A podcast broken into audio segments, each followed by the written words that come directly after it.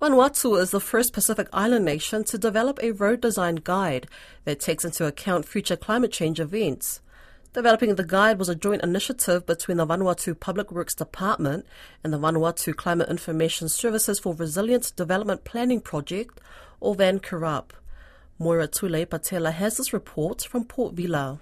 According to the World Bank, Vanuatu is considered to be one of the countries most at risk to natural disasters in the world. Public Works has uh, taken this step to uh, look into the future because, uh, as we know, with climate change uh, impacts coming, there'll be more extreme events, whether it's rainfall, floods, um, droughts, cyclones, uh, we want to be prepared not just within the seasonal changes but also in the long term. That's Moira Marto, project manager for Van VanKIRAP.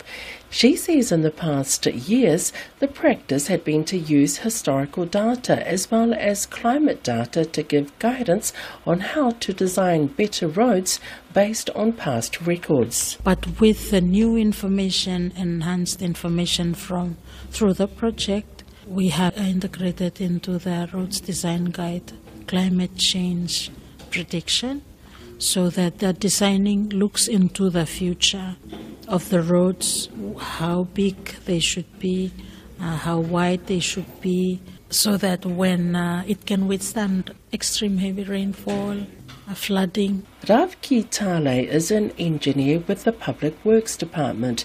He says a lot of different climate factors have been incorporated into the guide.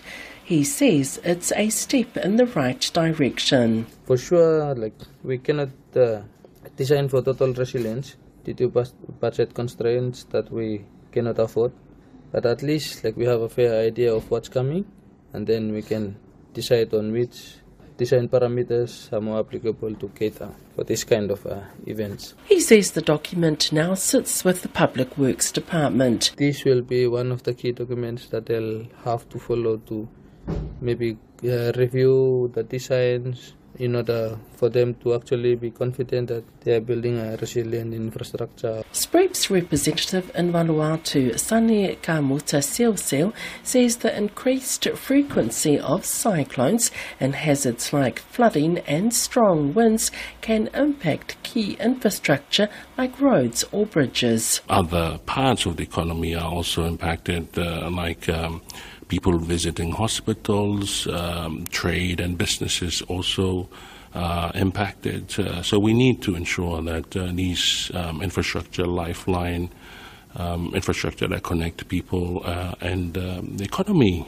um, continues to uh, be able to operate uh, even after tropical cyclones and severe weather events. Sani Kamuta Seo says he's pleased that the project's now up and running.